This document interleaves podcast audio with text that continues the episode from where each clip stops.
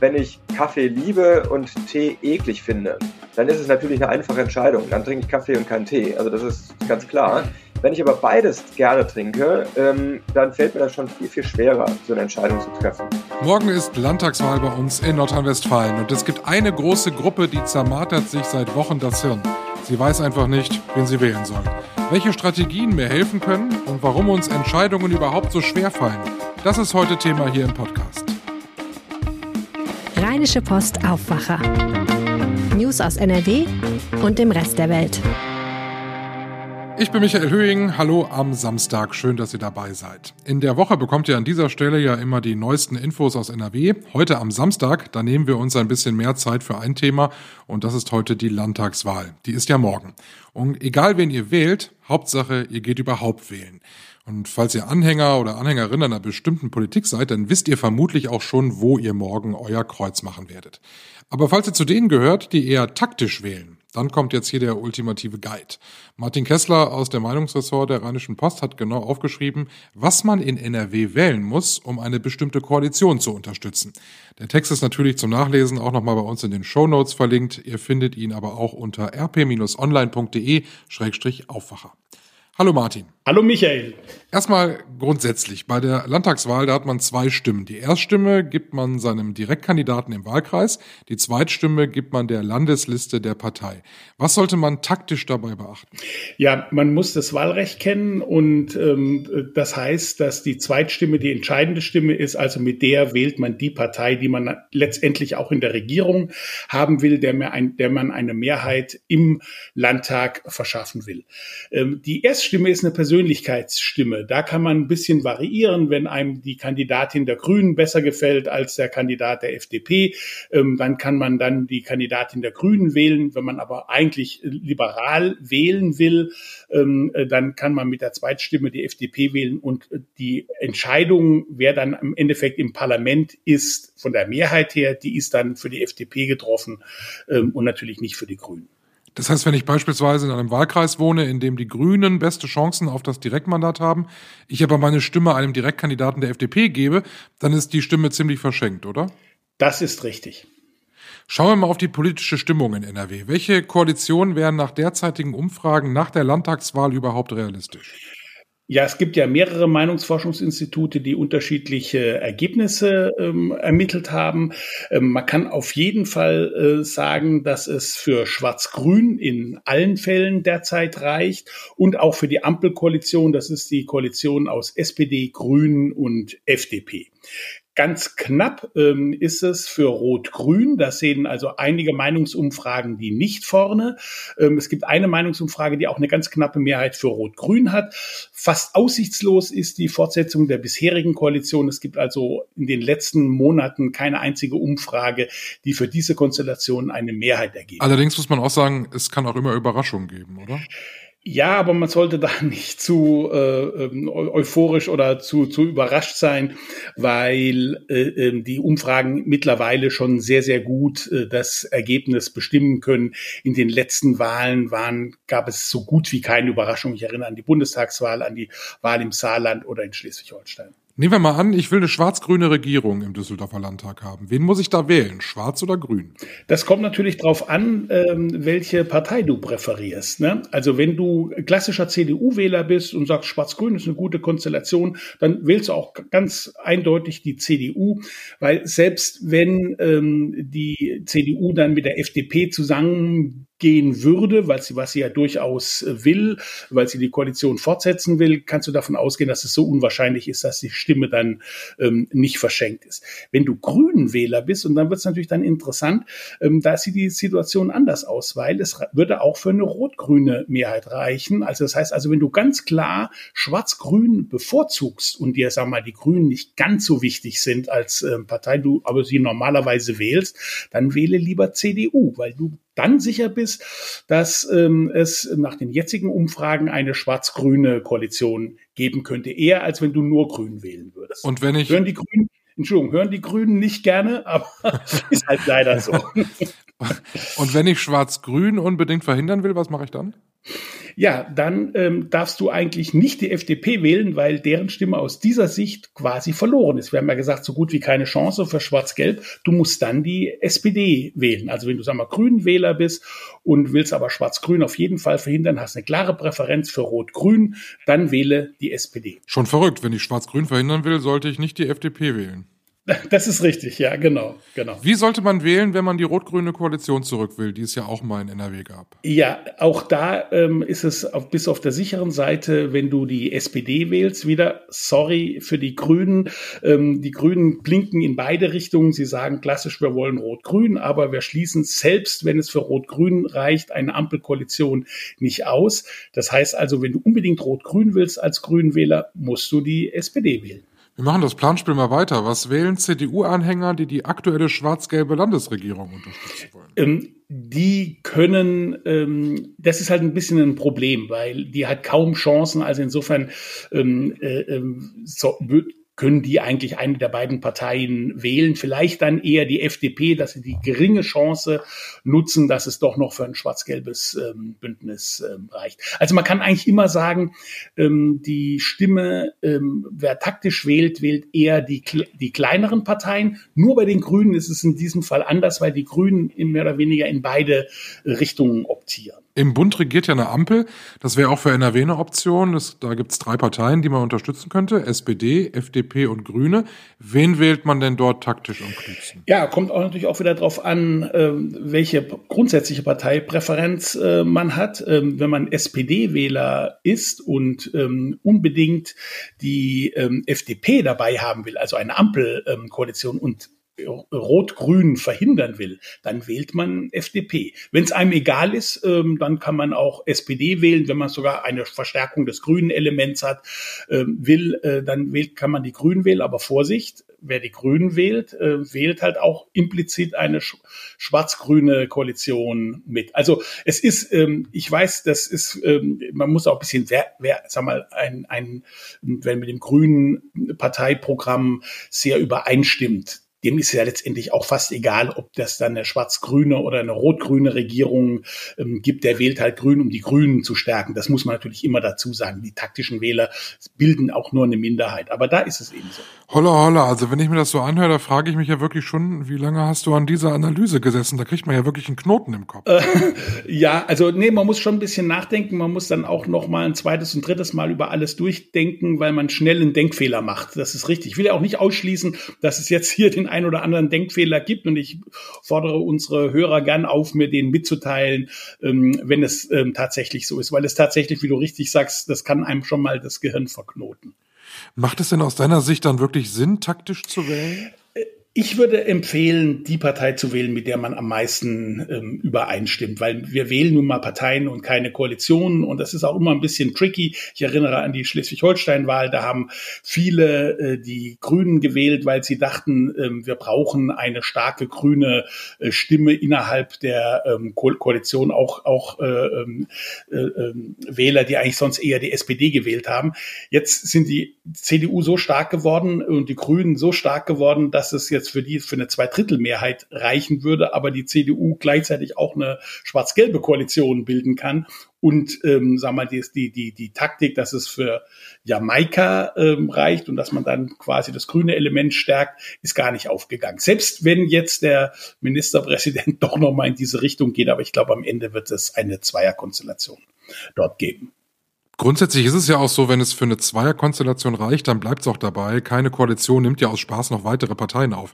Insofern macht es ja eigentlich auch fast keinen Sinn, taktisch eine Dreierkonstellation wählen zu wollen, oder? Das ist richtig. Und dann werden die Denkmuster noch komplizierter und man muss noch mehr Dinge bedenken. Da würde ich es dann lieber lassen. Und ich meine, wenn einem jetzt diese ähm, Denksportaufgaben alle zu viel waren, der soll am besten seine Partei wählen, mit der er am meisten übereinstimmt. Da kann er nichts falsch machen. Wenn man mit dem Kopf nicht weiterkommt, einfach mit dem Herzen wählen der Ratschlag von Martin Kessler aus dem Meinungsressort vor der Landtagswahl. Danke, Martin. Ja, danke. Und wir beschäftigen uns natürlich am Montag ausführlich mit dem Ausgang der Landtagswahl. Unbedingt jetzt den Aufwacher abonnieren und dann verpasst ihr die Folge am Montag mit Reaktionen und auch mit Analysen auf keinen Fall. Vielen Dank dafür. Und wir bleiben bei dem Thema Landtagswahl, aber wollen ein bisschen in die psychologische Tiefe gehen. Denn wenn man noch keine Ahnung hat, wen man wählen soll, dann muss man ja noch eine Entscheidung treffen, vor Sonntag, spätestens sogar in der Wahlkabine. Und ich persönlich bin ein Entscheidungslegastheniker. Ich tue mich manchmal so richtig schwer. Also wenn ich mir Schuhe kaufe, dann weiß ich nicht, ob ich die weißen oder die schwarzen nehmen soll. Und wenn ich essen gehe, dann weiß ich auch überhaupt nicht, was ich mir von der Speisekarte aussuchen will. Wieso ist das eigentlich manchmal so schwer, eine Entscheidung für sich zu treffen? Und darüber spreche ich jetzt mit Professor Dr. Tobias Kalenscher. Er ist von der Heinrich-Heine-Universität in Düsseldorf, hat dort einen Lehrstuhl inne und kann uns hoffentlich ein bisschen mehr zu den psychologischen Hintergründen verraten. Hallo, Herr Kalenscher. Ja, guten Tag. Jetzt haben wir gerade sehr ausführlich über das taktische Wählen gesprochen. Was sagen Sie denn aus psychologischer Sicht dazu? Ist das sinnvoll oder nicht? Ja, das ist eine interessante Frage, denn taktisches Wählen kann unter Umständen zu Verletzungen äh, von Rationalitätsannahmen, von rationalen Wahltheorien führen. Die Evaluation einer Wahlalternative, äh, also einer politischen Wahlalternative, sollte unabhängig sein von anderen Alternativen. Zum Beispiel, ähm, nehmen wir mal an, ähm, bei der Frankreich-Wahl, da ist es, glaube ich, einfacher zu erklären. Ein Wähler hat eine starke Präferenz für äh, Mélenchon über ähm, Macron, aber möchte auf gar keinen Fall ähm, Le Pen. Also das heißt, ich habe eine Rangordnung, die Wahl sollte also für Mélenchon abfallen. Es kann aber sein, dass äh, diese Person eine strategische Wahl trifft, äh, weil die Person glaubt, dass Mélenchon eh keine Chance hat und um Le Pen zu verhindern, würde ähm, der Macron gewählt werden. Ähm, wenn also die Wahl nur zwischen Mélenchon und Macron wäre, würde diese Person Mélenchon wählen. Wenn es aber diese dritte klar dominierte Alternative von Le Pen dazukommt, die sowieso nicht gewählt werden kann, kann es sein, dass es zu einer Umkehr kommt, dass also diese, äh, diese Entscheidung zwischen Mélenchon und Macron für Macron und eben nicht für Mélenchon ausfällt. Und das ist, ähm, das nennen wir in der Psychologie und auch in der Verhaltensökonomie den sogenannten Decoy-Effekt, äh, nämlich dass das Hinzufügen einer klar dominierten, nicht präferierten Alternative, in diesem Fall Le Pen, zu einer Umkehr äh, des Entscheidungsverhaltens kommt zwischen den beiden ähm, äh, bevorzugten Alternativen. Und das ist ähm, in der klassischen Entscheidungstheorie würde das als eine irrationale Entscheidung äh, betracht, äh, bezeichnet werden. Äh, irrational in dem Sinne, dass das Unabhängigkeitsaxiom hier verletzt wird. Ob das äh, aus einer Intuit ob das intuitiv irrational ist, das lasse ich mal dahingestellt, ähm, denn ähm, das kann natürlich durchaus im Interesse des äh, Entscheiders sein, wenn man Le Pen auf jeden Fall verhindern möchte, dann sagt man, okay, dann lebe ich lieber mit Macron als mit Mélenchon. Ähm, es, es führt dazu, dass, äh, dass die Wahlentscheidung nicht äh, für den eigentlich präferierten Kandidaten führt, sondern man trifft ja eine Wahl für eine, ähm, einen Kandidaten, der eigentlich nur auf Platz zwei in der eigenen Rangordnung wäre. Okay, das muss man halt einfach wissen. Es kann ja durchaus klug sein, taktisch zu wählen, weil man dann am Ende nur mal einen Kandidaten verhindert hat, den man auf keinen Fall wollte. Also das äh, ist dann schon klar. Warum tun wir uns manchmal so schwer mit Entscheidungen? So ganz generell. Wie schwer wir uns tun mit einer Entscheidung, äh, das hängt von ganz vielen Faktoren ab. Äh, das hängt natürlich zum einen auch von der Art der Entscheidung ab. Also die Entscheidung, äh, eine Wahlentscheidung bei einer Landtagswahl ist natürlich was ganz anderes als die Entscheidung, ob ich morgens einen Kaffee oder einen Tee trinken soll. Äh, hängt aber noch von einer Reihe von anderen Faktoren ab. Also grundsätzlich äh, sagt die Entscheidungstheorie, dass Entscheidungen so getroffen werden, dass ich allen Alternativen, die ich habe, und das ist jetzt egal, um welche Entscheidung es sich handelt, also ich habe irgendeine Entscheidung und da gibt es verschiedene Entscheidungsalternativen und allen Alternativen wird ein subjektiver Wert zugeordnet. Das bedeutet, äh, nehmen wir mal ein einfaches Beispiel, äh, ich stehe morgens auf und muss mich entscheiden, ob ich äh, einen Kaffee oder einen Tee trinken möchte. Ähm, und dann ordne ich diesen beiden Alternativen einen subjektiven Wert zu. Ähm, wenn ich zum Beispiel müde bin und äh, gerne Kaffee trinke, äh, Tee aber gar nicht so gerne mag, dann hat Kaffee trinken einen höheren subjektiven Wert als Tee trinken. Kann aber auch umgekehrt sein, ich trinke lieber Tee als Kaffee, ähm, dann hat der Tee eben einen höheren subjektiven Wert. Jetzt ist die Frage, warum fällt es uns manchmal schwer, eine Entscheidung zu treffen und manchmal finden wir es einfach und warum finden manche Leute es schwerer, dieselben Entscheidungen zu treffen, die anderen Leuten einfacher fällt.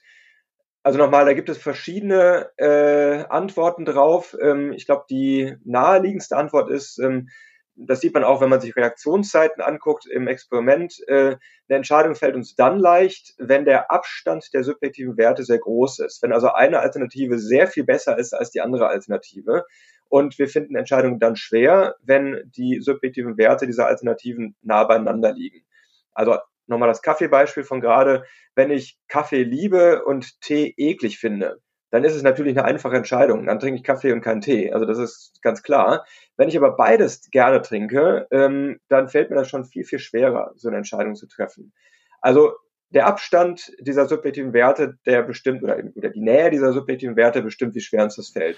Okay, das Ganze ist ja viel komplizierter, als ich eigentlich gedacht habe. Mal ein Beispiel aus meinem persönlichen Leben. Ich sitze im Restaurant, gucke in die Speisekarte und überlege, was nehme ich? Nehme ich jetzt das Schnitzel oder nehme ich den Lachs? zum Beispiel. Und dann frage ich auch alle, die so um mich herum sitzen und frage, was nimmst du denn, was nimmst du denn? Und ich habe mich dann am Ende dann auch dazu entschlossen, jawohl, ich nehme den Lachs. So. Und dann kommt die Kellnerin und fragt, was ich essen will und ich, ohne dass ich darüber nachdenke, sagt dann plötzlich, ich nehme das Schnitzel. Warum ist es so? Also ich hatte mich doch eigentlich vorher entschieden. Ja, ähm, also mir geht's ähnlich, muss ich dazu sagen. Äh, also es gibt einen klassischen Erklärungsansatz, der allerdings, muss ich dazu direkt sagen, äh, in der neurowissenschaftlichen Entscheidungsforschung ein kleines bisschen kritisch gesehen wird. Ähm, aber dieser klassische Erklärungsansatz, der ist sehr intuitiv und der sagt nämlich, dass es ähm, ganz grob gesagt zwei Systeme gibt, äh, zwei Entscheidungssysteme, äh, die beide unsere Entscheidungen beeinflussen können. das ist das System 1 und System 2, also so werden die genannt.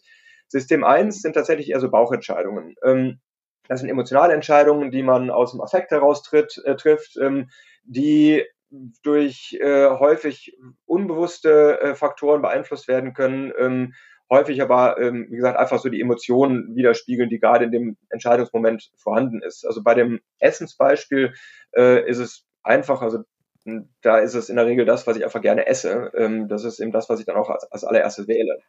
Äh, und da gibt es das System 2, das ist eher so ein deliberatives System, ähm, was äh, also wo so Kosten-Nutzen-Überlegungen auch weitreichende Konsequenzen meiner Entscheidungen berücksichtigt werden. Ähm, also einfach so das drüber nachdenken eigentlich. Das ist damit gemeint mit diesem System 2. Und diese beiden Systeme, die stehen äh, in Konkurrenz zueinander. Und je nachdem, welches gewinnt, sozusagen, das beeinflusst die Entscheidung. Jetzt ist die Landtagswahl morgen und äh, man kann sich jetzt heute ja nochmal informieren und sich nochmal auch in die ganzen politischen Programme einlesen. Und dann hat man den Luxus, dass man noch eine Nacht drüber schlafen kann. Das sagt man ja auch immer, wenn man eine Entscheidung trifft. Ich schlafe da mal eine Nacht drüber. Ist da eigentlich was dran? Also bringt so eine Nachtschlaf tatsächlich nochmal was in der Entscheidungsfindung?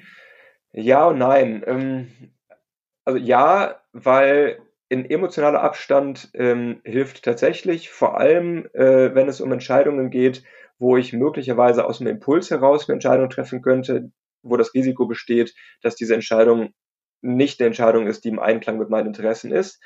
Aber es gibt ganz interessante, mittlerweile allerdings auch wieder etwas kontroverse Forschung, die sagt, dass besonders weitreichende Entscheidungen, also große Entscheidungen wie zum Beispiel ein Hauskauf, ähm, dass die Zufriedenheit mit der getroffenen Entscheidung häufig größer ist, wenn die Entscheidung schnell getroffen wurde und wenn nicht zu viel darüber nachgedacht wurde. Also das passt eigentlich wieder äh, nicht so ganz in das äh, hinein, in, die, in dieser Heuristik, dass man eine Nacht drüber schlafen sollte. Aber auch da, ähm, diese Forschung, die ist, äh, die war relativ einflussreich, aber es gibt auch wieder, also das ist ein kleines bisschen kontrovers geworden wieder mittlerweile. Ich bin erleichtert, dass Sie sich auch manchmal ein bisschen schwer tun, Entscheidungen zu treffen. Und vielen Dank, dass Sie heute im Aufwacher uns mehr zu den Hintergründen und der psychologischen Seite erzählt haben. Dankeschön, Professor Kalenscher von der Uni in Düsseldorf. Gerne. Ihr habt noch Zeit, bis morgen eine Entscheidung zu treffen, wen ihr wählen wollt. Der Valomat zum Beispiel ist ein gutes Instrument, sich da nochmal auch in die Themen ein bisschen einzulesen. Den Valomaten habe ich euch in den Show Notes noch einmal verlinkt. Ich wünsche euch ein ganz, ganz tolles Wochenende. Viel Spaß beim Wählen morgen. Und wenn ihr mögt, hören wir uns am Montag dann wieder, dann im Aufwacher mit den Analysen und Ergebnissen zur Landtagswahl in NRW. Ich bin Michael Höhing. Schönen Samstag. Tschüss. Mehr Nachrichten aus NRW gibt's jederzeit auf RP Online. rp-online.de